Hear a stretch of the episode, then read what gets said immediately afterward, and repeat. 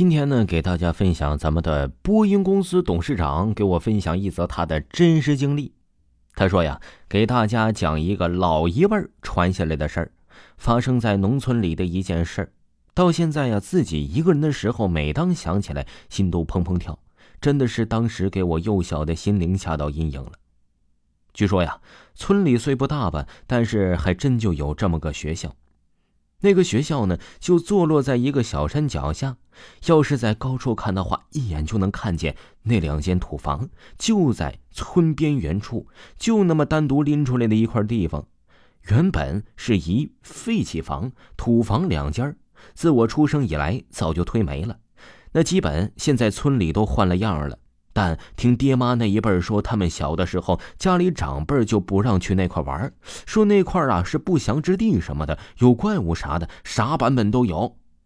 但按我现在正在理解呢，大家应该都知道，坟都是在山中间，而且上坟啥的都要经过以前的土房位置，有一条小路，而且离着土房不远处也有零落的几座坟，就在这么个位置有两间房，那绝对有问题。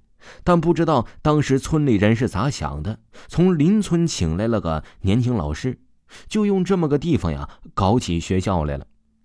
一间呢作为教室用，另一间呢自然就提供给邻村走读的那些孩子当宿舍用了。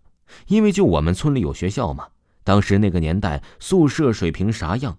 那就是大车店，老师带着学生睡一炕上。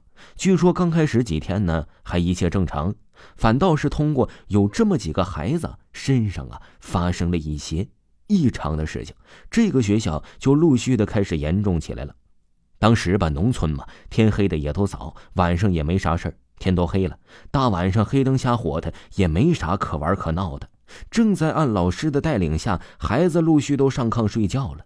但是睡着睡着也不知道几点。这时候呢，就有个孩子睡在了正中央，突然坐起来，一声不吭的，就那么一直坐着。虽然天黑了，但是你们知道，眼睛适应了黑，透过月光就会看清一些东西。老师睡在最边上，他就纳闷了：这孩子干啥呢？大半夜的，直勾勾坐那儿。老师就轻声喊他：“哎，干啥呢？大半夜不睡觉，赶紧睡觉。”这会儿啊，这老师也没多想。想着这孩子也就起床来上个厕所呗。那个年代呀，农村夜里都是被尿壶的，孩子们想解手了都会自行下炕。老师也没多想就睡着了，睡着睡着吧，也不知道啊是大概睡了多久，陆陆续续的也会有其他孩子呀下地解手。这时候呢，就有一个女孩来拍老师肩膀，轻轻的跟老师说：“老师。”你看看那谁谁怎么不对劲儿啊？我起夜上完厕所，我问他咋不睡觉，我跟他说话，他不理我，一直坐在那儿也不吭声也不动的，坐了好长时间了，我就有点害怕了。这时候啊，老师紧张起来了，下地赶紧点起了蜡烛，拿着蜡烛凑过去看了看，究竟这孩子大晚上的这是咋的了呀？这不看还好，这一看呐，直接给他吓得瘫地上去了。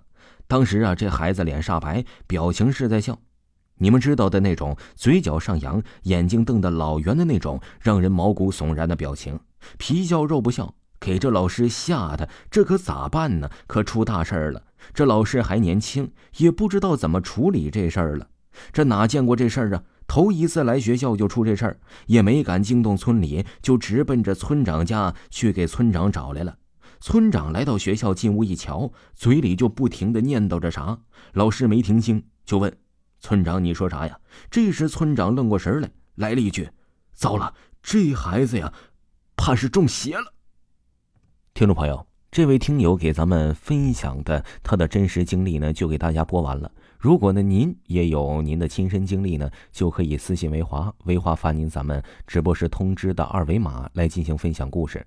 咱们下期再见哦。